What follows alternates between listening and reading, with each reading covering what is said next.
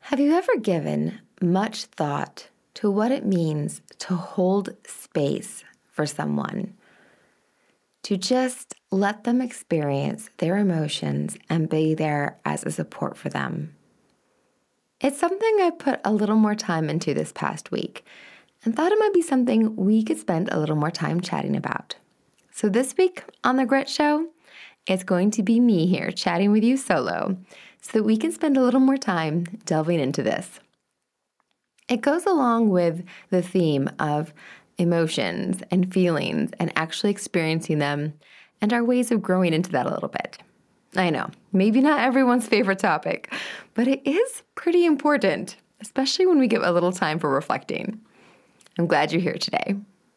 Welcome to The Grit Show, where our focus is growth on purpose.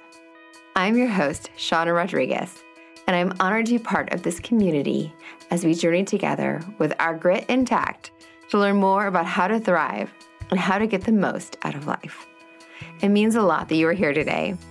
As you listen, I encourage you to think of who may appreciate the tidbits of knowledge we are sharing and to take a moment to pass this along to them. Everyone appreciates a friend that thinks of them, and these conversations are meant to be shared and to spark even more connections. This past week, I had someone who's dear to me that was having a really hard time. And my first instinct was to try and fix it. It's so funny. I have a master's degree in clinical social work, a clinical license, years of experience, and I really think people expect that I would be good at this.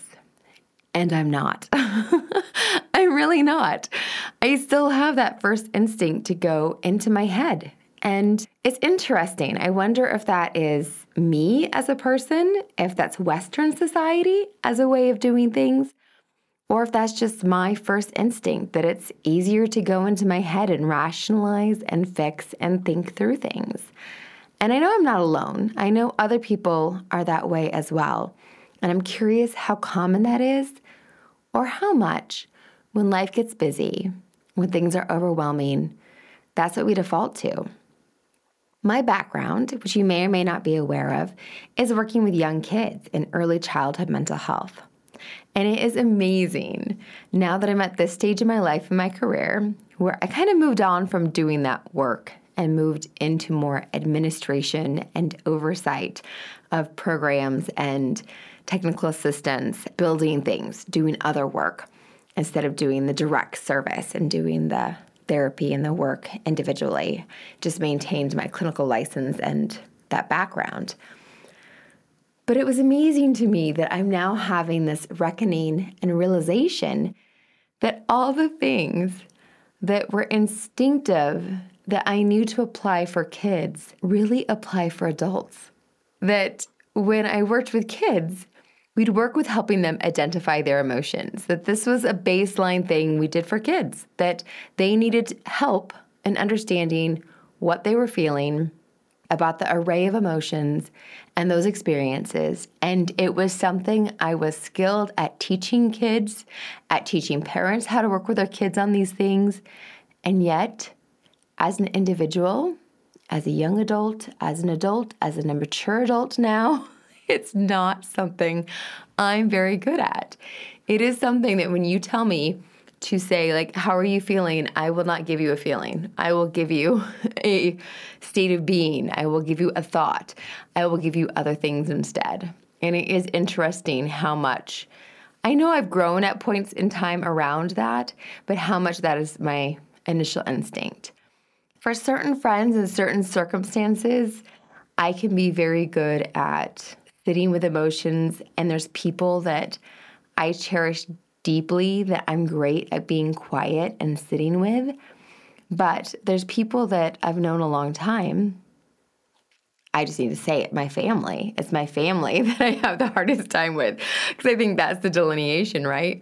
That when my family is having a hard time, that I want to instantly snap into fixing it, repairing them, making it better, telling them how to act, telling them how to be, telling them how to experience things, resolving the problems. And I'm not as good at just letting them feel what they're feeling and experience what they're experiencing and holding space for them. And I would think that a lot of my friends think I'm really good at doing that for them. I don't know if all of my friends.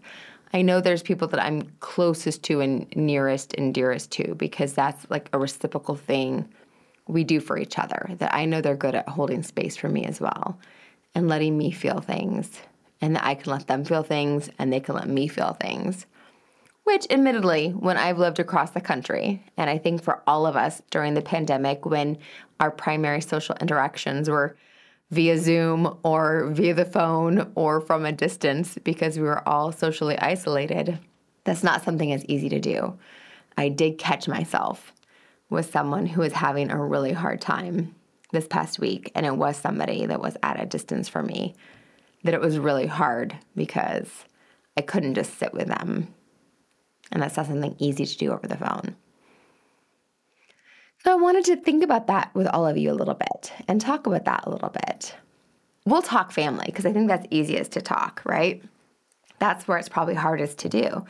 Like with your kids, with your partner, with your siblings, with your parents, with your family, whoever you consider family.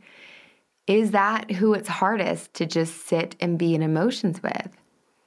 I have a hard time sitting with my own emotions at times, right? So, is that the people that we have the hardest time doing that with?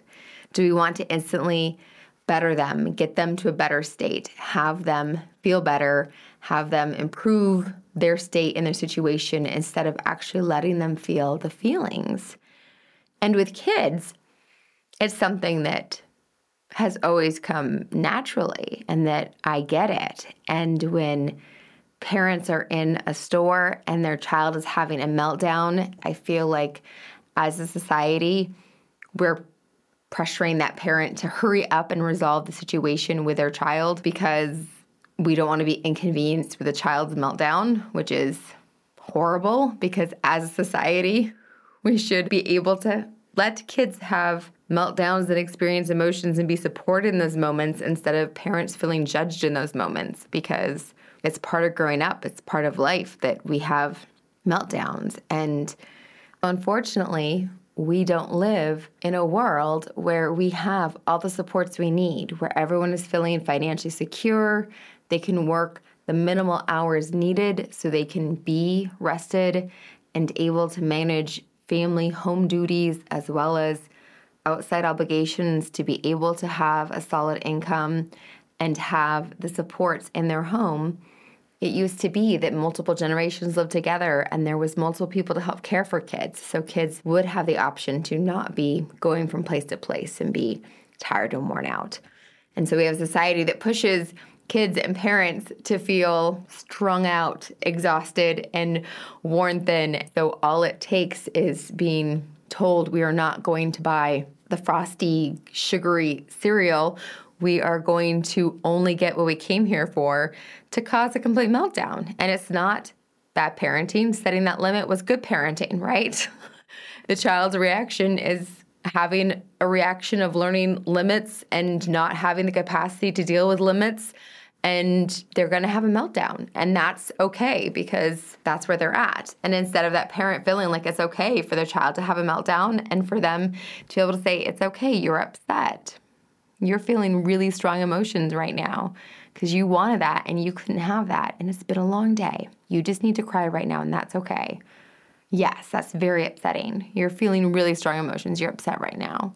Or just sit there in silence and let the child be able to feel all those emotions and just be there and support them and say, I'm here for you when you have strong emotions. It's okay to have strong emotions sometimes. We all get really upset sometimes. Instead, they feel the need to stop that display of emotion because they're getting dirty looks from five other people in the store because their child is making noise and children are supposed to be seen and not heard. And they feel ashamed and don't know how to react because their parents felt ashamed and silenced them and shut them down when that happened. And that's how those things work. That's the cycle we're stuck in right? So we don't hold space for kids so it was easy for me to learn and understand that concept. And yet, as an adult, when a family member is having a really hard time, my first instinct is to negate the situation and to think that if I let them have these big, strong emotions, that somehow I'm justifying their contribution to the situation, right? And that it's the same thing as that parent feeling if I say it's okay for you to be upset right now, I'm saying it's okay for you to be mad when not being able to get sugary cereal seems like an illogical reason to be upset. But really, it's them learning about strong emotions, about boundaries, about how to handle going to the store after a long day, being at the store when it should be nap time, being upset because of two other things that happened today. And this was the final straw because we've all had days where the handle breaking on the mug creates a meltdown because it was the last straw for us as adults, right? Parents will feel the need to not condone the child getting upset because the sugary cereal or the stranger is judging because it's around sugary cereal instead of actually having this ability to recognize that just because you are holding somebody and letting them experience difficult emotions and acknowledging that they're having these emotions and letting these emotions work through their body. Because again, I'm starting to realize, which is absurd at my age, that I'm just now realizing with my degrees and my background and my training, that feelings are supposed to be felt. And you need to feel them and let them work through and go through that tunnel and get to the other side. Otherwise, you can't get to the other side. So, if I don't let a family member fully experience those feelings, they're just bottling those things up, pushing those things down that are just going to erupt later or erupt in different ways or cause physical ailments that's a manifestation of those unresolved things that they're experiencing and have such bigger impacts because we aren't processing our emotions. And that goes to the burnout that we're all experiencing, right? That we're talking about, and we're going to talk about more in a later episode. And luckily, because I had recently gotten feedback from somebody about the importance of just being allowed to experience emotions without questions, without judgments, without being asked to explain themselves, without anything. They were just allowed to have the emotions, have the breakdown. And it's not until you have that breakdown that you can experience the emotions that are inside of it, that you can find out what's really going on, that you can actually get to where you can find what's happening for you and what you're feeling. And so when someone else comes to us in that space, we need to honor that. And I think that I don't do that enough for specifically my family. I think they're friends I do that for, and not all the time, especially when I'm really busy. I don't think I do that enough for some of my friends. But because of that, and being reminded of the importance of that by somebody who was saying how important that was for them, I was able to, and it was via text, thankfully, right? so I could modulate myself. If it had been in person, I don't know if I would have been successful. I think I might have gone into that trying to fix, or my face would have shown that I'm processing all of this in my brain instead of just being with them in the moment. But via text, I wrote, deleted, wrote, deleted, wrote, deleted, and came to a place of being able to say, like, this must be really hard for you. I wish I was there with you. I don't remember the exact words that I wrote, but I had that in my mind that I just needed to hold space for them. And I was able to communicate that. And the next day, when something else happened, they were able to call me and they specifically thanked me for listening. I also didn't do a great job. I messed up a little bit when they called me. I'm still not perfect, but they definitely thanked me for just letting them be able to call me and tell me what they were experiencing. And the situation's still not resolved. And I gotta see you guys. Maybe I might have gotten a D but it was still only C level work. I still have a ways to go with it. And that's hard for me, clearly. And I think that if my closest friends were listening to this podcast, they'd be surprised. Because for my closest friends who do that for me, they'd be surprised because I can do that for them. And that comes more easily because they do that for me. And I'm comfortable with the silence with them. But I have patterns. I think with siblings, with parents, with your kids, with the people who have known you for your lifetime, those patterns are so much more complicated. I think that we just revert to something totally different. I'm very curious about that and why I can be so different in other circumstances.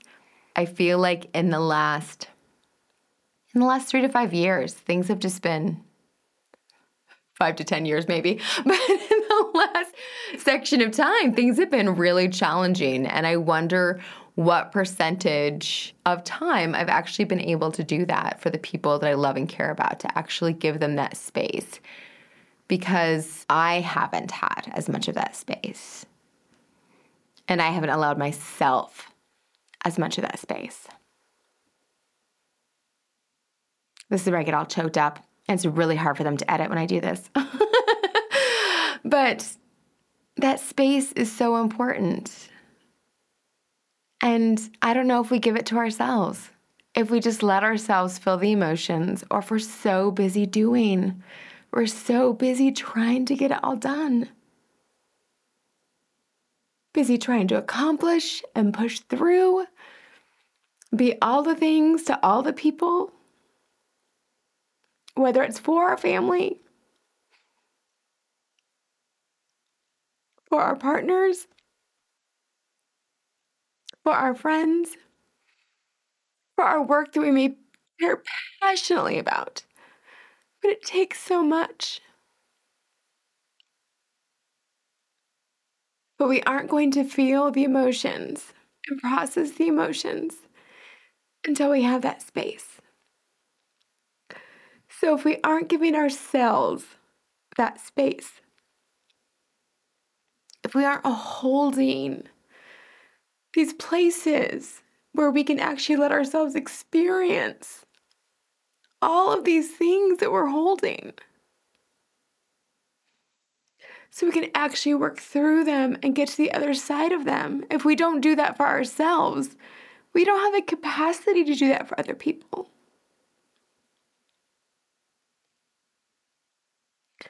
So if you find yourself being dumbfounded by this concept I'm talking about, maybe it's because we need to start with ourselves. Maybe it's because you're not giving yourself space. And I loved my conversation with Dr. Rishma. If you did not hear that, you really need to go back and listen to that. That was just just last week's episode. But she talked about her relationship with her partner and to be able to tell each other what they needed and definitely felt like holding space to me. But you need to hold space for yourself first. And it helps to have people in your life and in your world that do that for you and make that for you. But you're going to want to give it back to them too. And if you can't make it for yourself, you can't make it for them. So that's today's conversation. That's today's thought for all of you is about those emotions and going back to who that person is that you feel you can hold space for. The one friend, the one time in your life, even if it's not a friend you have now, go back to when you were 12, go back to when you were 10. And think of that one friendship where you could just sit in silence and be with somebody and remember what that was like. Because you deserve friendships like that. You deserve relationships like that. And you need to start honoring yourself with that. That you can just be with yourself and let yourself experience whatever emotions you need to experience and we'll go back to what I did with the little kids, right? Of just being able to name the emotions, which I'm not good at. And it's funny because I'm nervous right now. That's an emotion, right? I'm nervous to name my emotions because I'm nervous that I'll start naming thoughts instead of emotions because that's what I do. because that's what I tend to do. I don't go to feelings. I study thoughts to control feelings, and that's not how it's supposed to be done. You need to feel the feelings and experience them and clear them out. Then there is room to use your thoughts to be able to move you in the directions you need to go and for them to be the propeller because otherwise, these feelings are going to be these unconscious drivers that are holding you back and pushing you in different directions because they don't like to be ignored. They just well up and clog up and manifest physically. They manifest. There's no such thing as somatic. The term somatic drives me crazy. Had some really good stuff. Dr. Bruce Perry is somebody I've always looked up to, and I recently heard some stuff from him talking about that and made me so happy. I already admired him and his work. He did a lot of stuff with early childhood, but his ability to really see that alignment. And you've heard the wonderful medical professionals that we've had on this show that have been able to really see that alignment, that those things are all connected. We're getting a little bit down here, but we're getting focused. So, to be able to feel those feelings. And even if you can't name them, it's okay. I'm not great at naming them. Overwhelmed, is that a feeling? I'm not sure. But there's definitely a lot going on, and I need the space to just be able to process them. Some of you might know I'm in the process of selling a house and moving, and it's so interesting that things are moving very quickly. And I was grabbing on and flying along with it and things just flew off the rails and the sell of the house fell through and a house we are trying to get where we're moving fell through and things were just like falling through. And it was interesting because i was like huh you know i was the one saying i wanted to be right where i'm at in portland for more of the summer and i wasn't quite ready to move this fast but i was holding on for it because i realized it was a good thing and you know apparently the powers of meaning to slow down were stronger. There was that episode not long ago where I talked about that need that I wanted to just stop and celebrate. Yay, I got my house ready to be on the market. Can we just celebrate that for a little bit instead of running right through? Okay, now, now I gotta gotta get it sold and now I gotta pack up and now I gotta book movers and now we gotta move and find a new place and move my business and everything else. So I definitely been feeling a little I don't know the words. See, I don't know the words. I teach them to kids, and yet I don't know them for myself. Just a lot of emotions, a lot going on. So I need to feel a little bit more space, a little bit more openness. And that goes into the self care piece.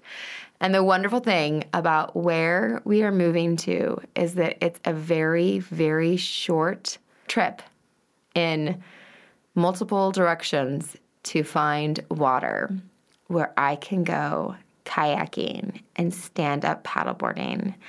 And being on the water is my soul's joy. And if there's these fantasies I have about living on bodies of water, and water is definitely a self for my soul. And so that is my little piece about what I'm doing for self maintenance. And the little self maintenance piece is that I am going to be on a boat tomorrow. And I was on a boat last weekend, and this is going to be a regular thing for me. And it's been a little while since I had something like that as a regular thing for me, and I'm very, very excited about it because it does my soul good, and I feel like I have space when I'm on a boat on the water. So that makes me happy. And that is my self maintenance that I'm implementing to help me feel a little more spacious and a little bit more like I can roll with everything. So, our grit wit is for you to actually reflect on a time when you felt like you were able to give someone space. For you to actually think about a time or place where you were allowed or able to sit with someone and let them feel hard emotions and not have to fill it with words or if there were words, they were definitely just comforting words that allowed them to feel those feelings and that didn't direct them to solve anything, to justify anything, to stop what they were feeling, to feel like they needed to gather themselves or shift directions, that they could just experience them. And while you're reflecting on that, if you find that spot and that time, whether it was when you were 10, 19, 25, yesterday, two months ago, three weeks ago, that as you reflect on that, to think about the value of that and think of a time someone has done that for you, or if you've been able to do that for yourself. And think about what that feels like. And I really want you to think about doing that for yourself. Just give yourself space and let yourself feel what you need to feel. And then, sometime in the next 24 to 48 hours, when there's someone in your world, probably somebody in your house or somebody close to you that's known you a long time, when they're having a strong emotion, to see if you can actually pause. And instead of trying to fix it, or advise them, or judge them, or shame them, or react to their emotion, to just be able to join them in that emotion, to offer them silence in return, and possibly even words like, that must be really hard. I could see that was big for you. I'm right here. It's okay. It's going to feel weird because you're going to feel like you're being patronizing, possibly. But I just encourage you to try it. If it blows up in your face, send me notes, tell me that it did not work, and I will own it and I will feel it. But I was surprised at how effective my notes of writing somebody and saying, that must have been really hard. And I know that I can't fully understand it. But I wish I was just there to be with you right now because it's via text, as I told you. And that via phone, I stumbled a little bit more. They said something about the other person involved, and I wanted to protect the other person, so it was really hard. But they still said, well, you know, I just need to talk about it. So thank you for letting me just talk about it. Maybe if I did mess up a little bit. But be curious. I'm just learning with all of you and trying to be better about holding space for people. And maybe by holding space for others, I can hold more space for myself because I think we all need a little more space.